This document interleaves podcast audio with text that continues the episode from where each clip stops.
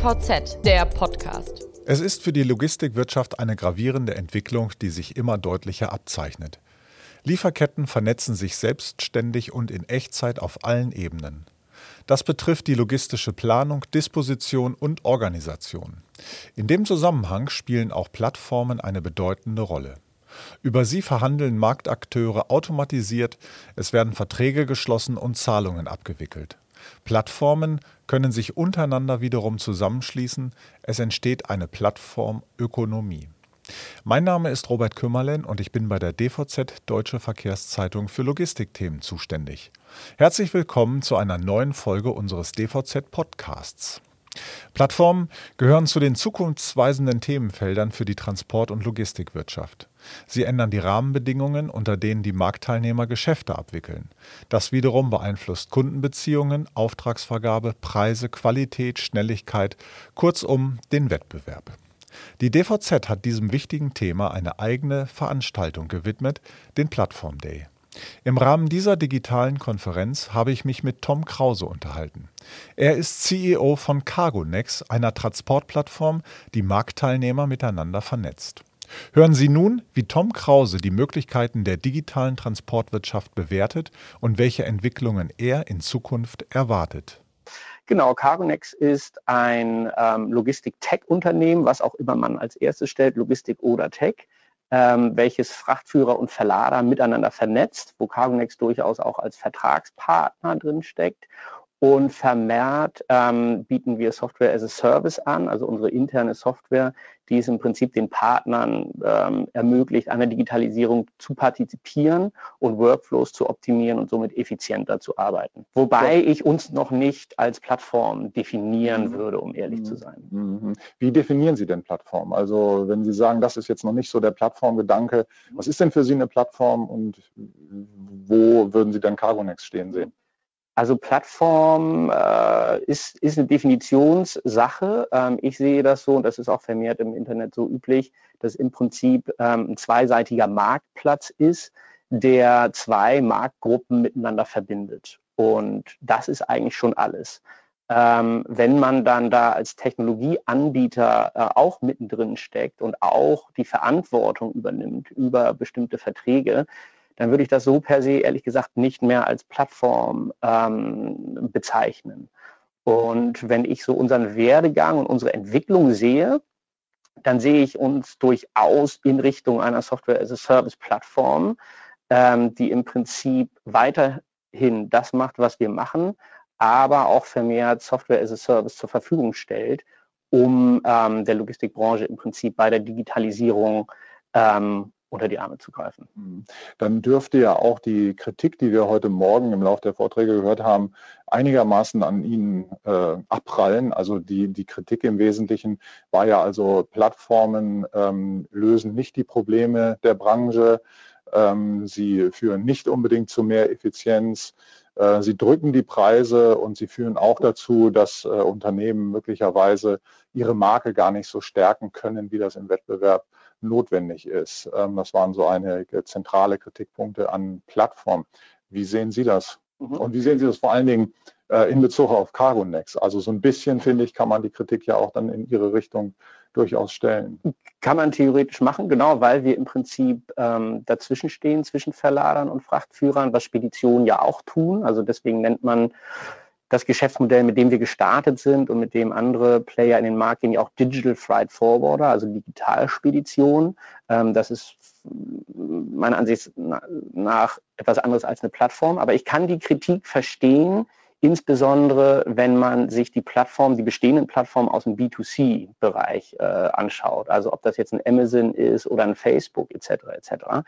Ähm, großer Unterschied meiner Meinung nach ist, dass wir uns einerseits im B2B-Business bewegen, wenn wir über die Logistikbranche sprechen. Und dort ist es meiner Meinung nach nicht sehr wahrscheinlich, dass sich eine Plattform durchsetzt.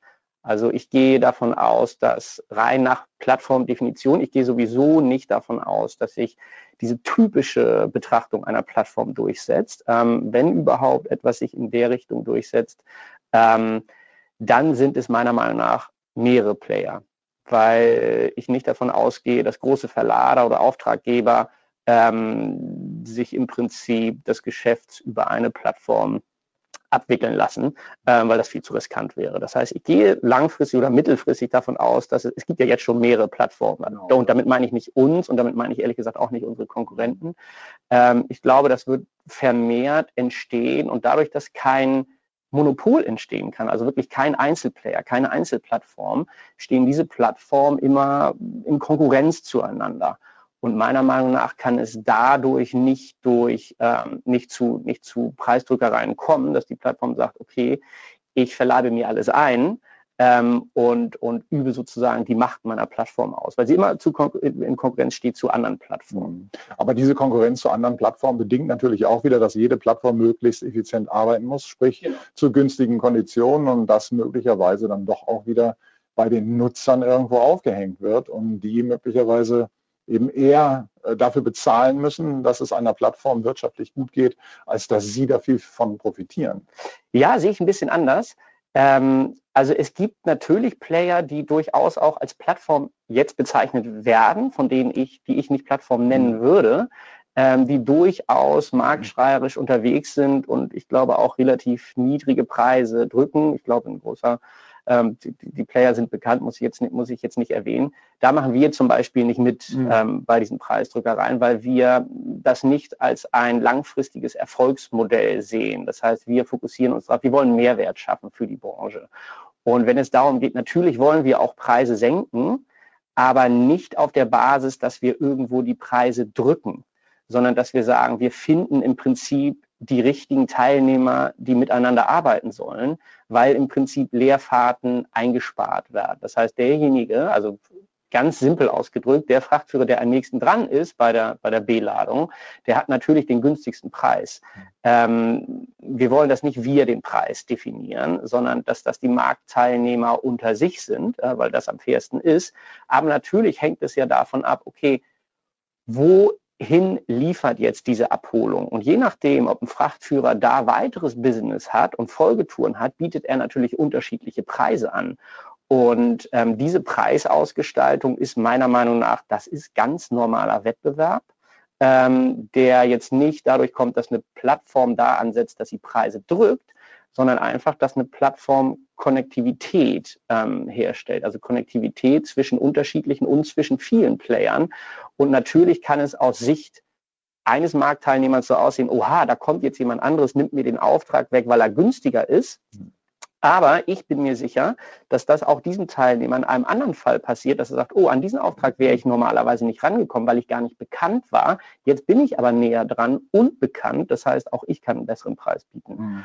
Und was eine Plattform, vielleicht nur noch ein Punkt mhm. schnell, ähm, was eine Plattform noch bietet, ist, dass digitale Technologien im Prinzip die Möglichkeit haben, Teilnehmer direkt zu verbinden. Das heißt, überwiegend ähm, auf Mittel Männer zu verzichten, die keine Wertschöpfung generieren. Ja, also es gibt natürlich, natürlich ähm, generieren Speditionen Mehrwert etc. Das ist auch total berechtigt. Aber was wir auch oft sehen ist, dass die Aufträge weitergegeben werden durch unterschiedliche Hände, einfach nur, weil es keinen Zugang in dem Moment, weil es dynamisch abläuft, zu genau der Kapazität gibt und mhm. weil Intransparenz im Markt herrscht. Mhm. Also der Mehrwert, den Ihr Angebot liefert, ist dann in dem Sinne äh, bessere Transportauslastung, weniger Leerfahrten. Das ist der der Nutzen, der dadurch entsteht. Genau. Hm.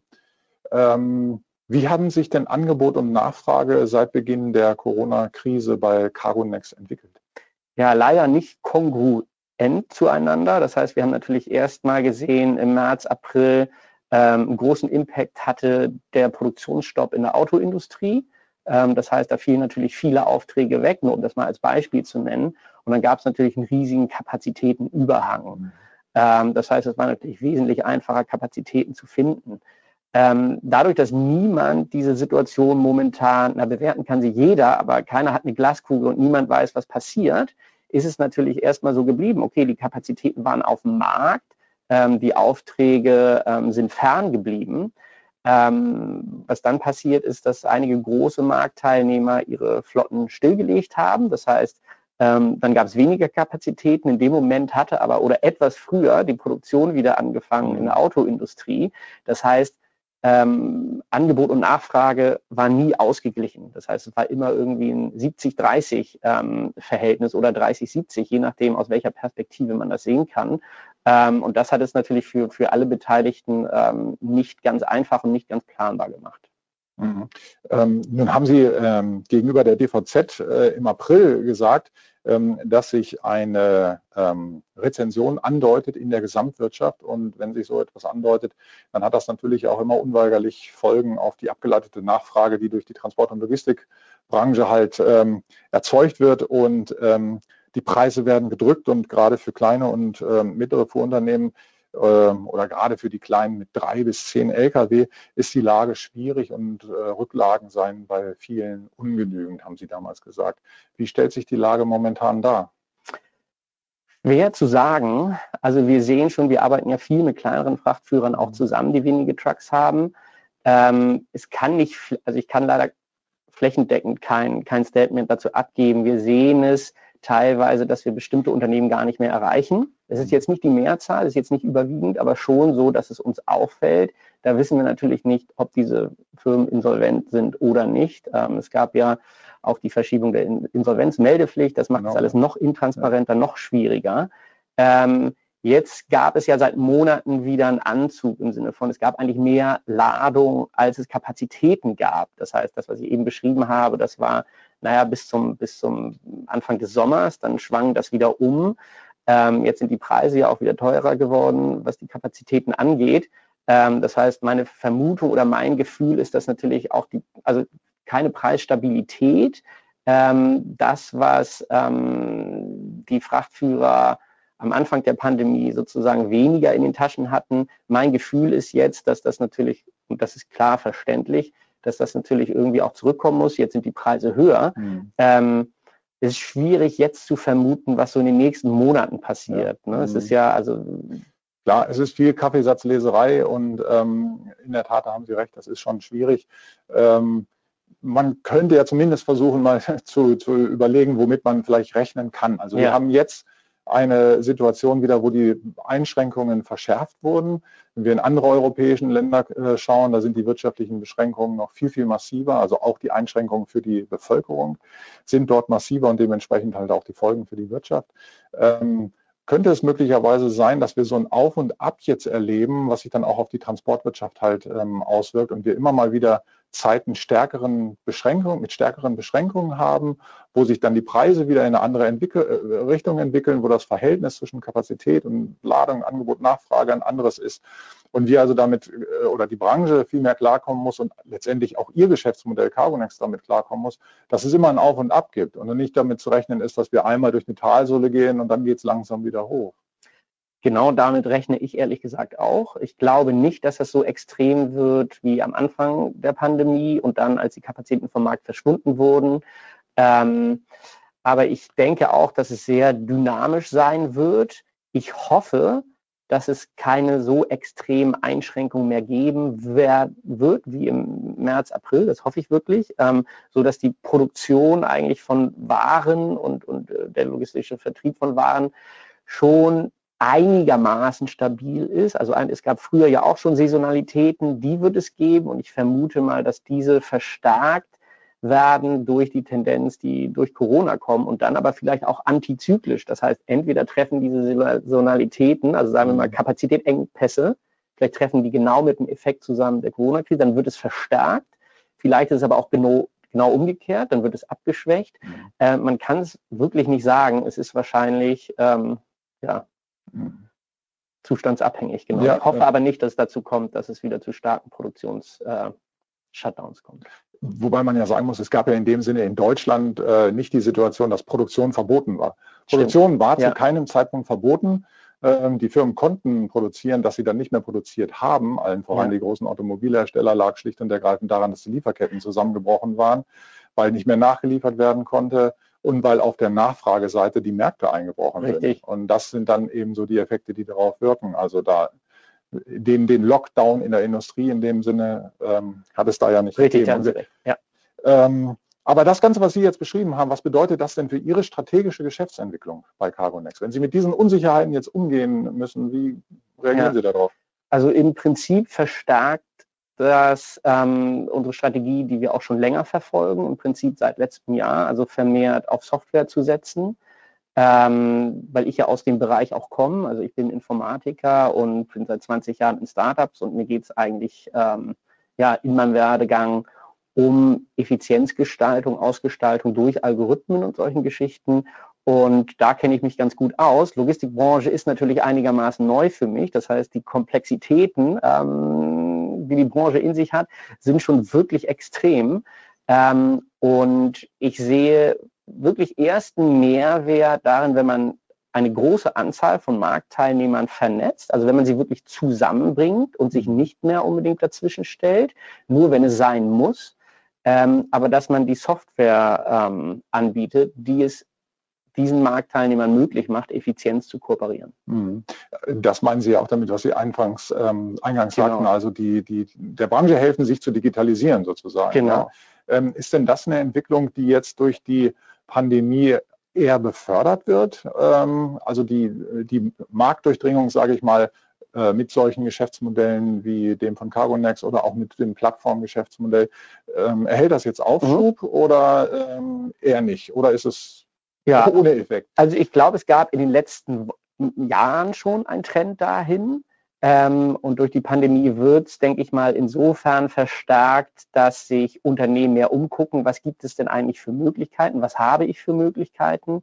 Ähm, ich glaube, es gibt unterschiedliche Trends, ähm, die zusammenfallen. Durch die Pandemie ist es so, glaube ich, dass man dynamische Schwankungen besser ausgleichen muss. Das heißt, wenn man jetzt einen starken Überhang hat an Ladung oder mm, einen starken Überhang an Kapazitäten, ist eigentlich egal, aus welcher Richtung man das betrachtet, ähm, dann muss man sein Netzwerk natürlich schnell erweitern. Und das geht größtenteils nur über digitale Plattformen, weil man darüber den Zugang zu Netzwerken hat. Ähm, der Trend war meiner Meinung nach schon länger da. Es wird ja auch schon lange drüber gesprochen. Und ähm, ich glaube, es ist auch nötig, äh, zumindest aus meiner Sicht. Also ich bin, bin Business-Konzepte gewohnt, wo es eigentlich gar nichts gab digital also wo wirklich ähm, das neue Business-Konzept oder eine Plattform einen analogen Prozess ähm, ersetzt hat. Ähm, was ich aber natürlich in der, in der Logistikbranche sehe, und das ist auch kein Geheimnis, ist, dass es ja schon viel Technologie gibt. Mhm. Ich glaube, das Problem da ist, dass viele Bestandteile dieser Technologie einfach wahnsinnig alt sind. Ähm, teilweise aus den 80er Jahren, weil die Logistikbranche halt relativ früh ähm, dabei war, Technologien zu adaptieren. Ähm, daraus ist meiner Meinung nach ein sehr großer Wildwuchs entstanden, ähm, basierend auf alten Technologien, alten Schnittstellen, die nicht mehr zeitgemäß sind. Das heißt, was wir jetzt eigentlich benötigen in der Branche, ist eine Vernetzung. Mhm. Und diese Vernetzung ist über die alten Schnittstellen und über die alten Systeme, die laufen, wahnsinnig, wahnsinnig schwierig und eventuell auch gar nicht sinnvoll. Ähm, das kann eine Meinung sein, das kann eine Perspektive sein. Ja. Ähm, genau. Heißt das, dass die ähm, Transport- und Logistikunternehmen eigentlich massiv in ihre IT-Systeme investieren müssten, um äh, mal auf einen modernen Stand zu kommen? Oder lässt sich das auch anders lösen? Ist auch schwierig, weil ich glaube, dass das reicht eigentlich nicht, weil es, weil es, mir geht es wirklich um die Vernetzung. Also ich mhm. glaube, was diese Branche braucht, ist wirklich eine, ich nenne das jetzt mal global, aber global ist eigentlich zu weit fassend, ähm, eine extreme Vernetzung zwischen so vielen Marktteilnehmern wie möglich, die diese Teilnehmer nicht nur digital einfach vernetzt, sondern diesen Partnern und Teilnehmern ermöglicht, transparent miteinander umzugehen und transparent äh, miteinander zu kommunizieren. Weil ich das, aber das ist jetzt so als mein, meine externe Betrachtung aus nicht aus der Logistikbranche kommt, ähm, sehe ich durchaus ähm, als, als, als eine Schwierigkeit, die nicht unbedingt zielführend ähm, ist, um, um Effizienzen zu schaffen und um Leerfahrten einzusparen. Gut, Effizienz, die ein, der eine Punkt mhm. und der Nutzen halt mehr, mehr äh, Leerfahrten einzusparen. Ähm, auf der anderen Seite hört man heutzutage auch immer viel davon, Lieferketten müssten resilienter werden, mhm. also sprich widerstandsfähiger, ja. also reaktiver werden. Ja. Äh, können da solche Geschäftsmodelle wie das von Cargonex oder Plattformgeschäftsmodelle auch dazu beitragen, dass Lieferketten widerstandsfähiger werden? Da bin ich ganz fest von überzeugt, ähm, weil es schon ein Riesenunterschied ist. Sagen wir mal, wir haben einen Verlader, der normalerweise durchschnittlich zehn Lieferungen pro Tag hat. Ähm, dann arbeitet er mit, sagen wir mal, fünf Speditionen zusammen und jetzt bricht irgendwo die Lieferkette ähm, zusammen, ähm, und jetzt im Extremfall gesprochen, alle fünf Speditionen sagen, sie sind jetzt nicht verfügbar, was macht denn der Verlader dann? Dann hat er ja im Prinzip wenig Möglichkeiten. Er kann auf Plattformen gehen, wo er vielleicht sagt, okay, aber die Qualitätsstandard entsprechen nicht dem, was ich erwarte. Oder aber ich weiß gar nicht, wo ich diese Technologien finde. Ich weiß auch gar nicht, wie ich damit arbeite. Ähm, sondern es geht ja darum, dass man schon vernetzt ist und dass man in so einem Fall im Prinzip, das, es wird, glaube ich, gang und gäbe sein, diese Dynamisierung. Mhm. Und dass man da schnell entscheiden kann und sich schnell austauschen kann. Mhm. Nun hat Cargonex äh, jüngst eine neue Tendering-Plattform ähm, für das digitale Matching und die digitale Abwicklung auf den Markt gebracht, so als sogenanntes MVP ähm, für Komplettladungen. Ja? Das ist richtig? Äh, jein. Also wir, wir entwickeln intern Technologie, ja. um unsere Tender besser abzuwickeln. Mhm. Also um ähm, den Frachtführern dabei zu helfen, den Kleinen, die vielleicht keinen Zugang haben äh, zu bestimmten großen Ladungen, dass wir da vernetzen das testen wir intern als MVP. Mhm. Ähm, genau.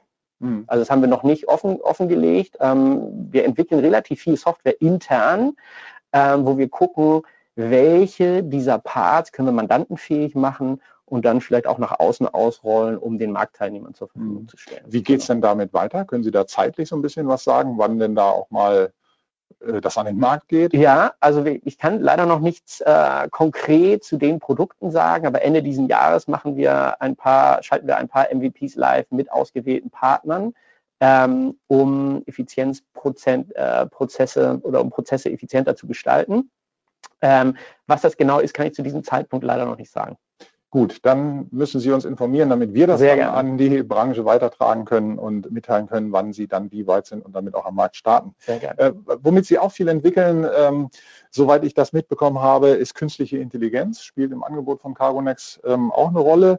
Und ähm, in dem Zusammenhang frage ich mich, weil das kann man so zum Beispiel ihrer Homepage entnehmen, ähm, dass äh, schon sie so anstreben, die vollständige Integration zwischen Produktionssystemen der Verlader und dem Transportmanagement der Dienstleister. Wie weit sind wir denn von dieser äh, Lösung oder von diesem Zustand entfernt? Ich würde sagen, davon sind wir noch ein bisschen entfernt. Die Corona-Pandemie macht es auch nicht leichter, weil Machine Learning, künstliche Intelligenz, das ist natürlich jetzt auch wieder eine, eine Art der Definition, was ist das eigentlich? Aber wenn man sagt, künstliche Intelligenz setzen Sie gleich mit Machine Learning, dann ist es eigentlich eine, eine statistische Auswertung von Daten mhm. und ähm, die auf Wahrscheinlichkeiten beruht. Und was wir jetzt sehen, ist was, was wir vorher noch nicht gesehen haben. Das heißt, jede Art von Machine Learning kann damit eigentlich nicht umgehen. Ähm, ich glaube, bezeichnend ist, was, was Data Scientists oft sagen, ich benutze jetzt andere Wörter, aber Sie verstehen gleich, was ich meine, Mist rein, Mist raus. Also wenn die Daten Mist mhm. sind, die reinkommen in diese statistische Auswertung, dann ist auch der Output nicht mhm. sehr sinnvoll. Und ähm, nicht nur, dass die Art der Daten dabei eine richtig wichtige Rolle spielt, sondern auch die Anzahl der Datenpunkte. Und ähm, wir haben viel im Bereich Machine Learning ausprobiert, insbesondere auf der, auf der, ähm, im, im Bereich Pricing ähm, wo jetzt natürlich gar nichts mehr funktioniert auf Basis des Marktes. Also da kann man nicht mehr wirklich viel, viel voraussagen. Ich betrachte künstliche Intelligenz aber nicht nur als, als, als Art Machine Learning oder als neuronale Netzwerke, sondern künstliche Intelligenz sind im Prinzip für mich auch teilweise simple äh, und zusammenhängende Algorithmen, ähm, die in der ersten Phase helfen, den Operation Teams ähm, bei der Entscheidungsfindung zu helfen und Support zu leisten. Bis eine künstliche Intelligenz irgendwann komplett vernetzt ist, Entscheidungen trifft und so eine Branche wie die Logistikbranche abwickelt, da vergeht noch viel Zeit. Mhm. Äh, haben Sie eine Idee, wie viel Zeit? Also was für, was für einen Horizont reden wir da? Damit ähm, äh, bewege ich mich jetzt natürlich auf sehr dünnes Eis, weil das, da kann man eigentlich nur eine falsche Prognose treffen. Ich glaube aber, dass es viel damit zusammenhängt, wann es autonomes Fahren gibt in der Lkw-Branche. Das betrachte ich auch mit Vorbehalt. Also ich glaube nicht, dass das in den nächsten drei bis fünf Jahren passiert. Vielleicht ist es technisch irgendwann möglich in den nächsten zehn Jahren. Da gibt es aber eine Menge ethischer Fragen und ich glaube auch eine Menge Fragen, ähm, also die fahren ja nicht in, in, in die Metropolen rein oder bis wohin fahren die, vielleicht auch nicht bis zum Lager oder bis zur Rampe. Mhm. Das stelle ich mir alles sehr kompliziert vor. Ich glaube, in der Praxis funktioniert das wesentlich schlechter. Also wenn ich jetzt eine Prognose abgeben muss und, und wir sagen, künstliche Intelligenz wickelt die Logistikbranche ab äh, 20 Jahre. Mhm. Gut, das ist in der Tat noch ein langer Horizont. Ja. Ähm, aber wie das oft so ist, man unterschätzt ja die Sachen, die sich äh, in zehn Jahren oder in 20 genau. Jahren ergeben und man überschätzt immer das, was, genau. in, in, was man in einem Jahr leisten kann. Ähm, es gibt sicherlich aber Teilbereiche, die von künstlicher Intelligenz unterstützt werden. Das bezweifle ich gar nicht. Aber dass wirklich die, eine große, äh, großer Teil der Prozesskette ja. abgewickelt wird. Das Gut, und selbst wenn es um die Teilbereiche geht, mhm. ähm, ist das äh, technisch möglicherweise auch äh, ein Risiko für kleine und äh, ja, kleine Transportunternehmen dort schlicht und ergreifend abgehängt zu werden, weil sie da nicht mithalten kann? Also wenn man kleine Transportunternehmen betrachtet in Relation zu großen Transportunternehmen, dann kann ich mir durchaus vorstellen, dass große Transportunternehmen mehr Möglichkeiten haben und mehr finanzielle Mittel, ähm, sich solche Systeme anzuschaffen. Ähm, was wir machen wollen eben ist, wir wollen diesen kleineren Unternehmen ähm, dabei helfen, an der Digitalisierung zu partizipieren. Und die kleineren Frachtunternehmen sind ja auch an der mhm. Mehrzahl in Europa, ähm, so dass es keine großartigen Investitionen geben muss um an diesen Systemen zu partizipieren. Mhm. Ja. Gut, Herr Krause, vielen Dank. Ich bin äh, gespannt, was dann dazu aus Ihrem Hause noch so ähm, zu erwarten ist. Und als letzte Frage noch, wann, vielleicht können Sie das in einem engeren Zeitrahmen mhm. fassen, wann wird denn Caronex profitabel sein? Ja, das ist eine gute Frage. Ähm, wir sind auf dem, auf einem sehr guten Weg, dass wir teilweise in bestimmten Bereichen profitabel sind, also was die digitale Spedition angeht. Aber wir haben noch viele Pläne und große Visionen, was die Entwicklung von Software angeht. Und das ist natürlich teuer. Ähm, das heißt, das wird durchaus noch ein paar Jahre dauern, ähm, bis wir auch unsere Entwicklungsteams ähm, bezahlen können aus dem laufenden mhm. Geschäft. Aber da treffen wir auch unterschiedliche Überlegungen, ob wir ähm, viel investieren oder wenig. Also ob wir mit einer kleineren Mannschaft lieber profitabel äh, weitermachen oder mit einer größeren Mannschaft unprofitabel. Ähm, das hängt ganz vom Markt ab. Mhm. Genau. Aber dass wir uns da so aufstellen, dass wir flexibel sind und schnell mit jeder Marktgegebenheit umgehen können. Sie werden sicherlich mitteilen, wenn es soweit ist. Auf jeden Fall. Wunderbar, Herr Krause. Ich danke Ihnen vielmals, dass Sie hier heute sind beim Plattform Day der DVZ. Vielen Dank. Ich danke Ihnen für die Einladung.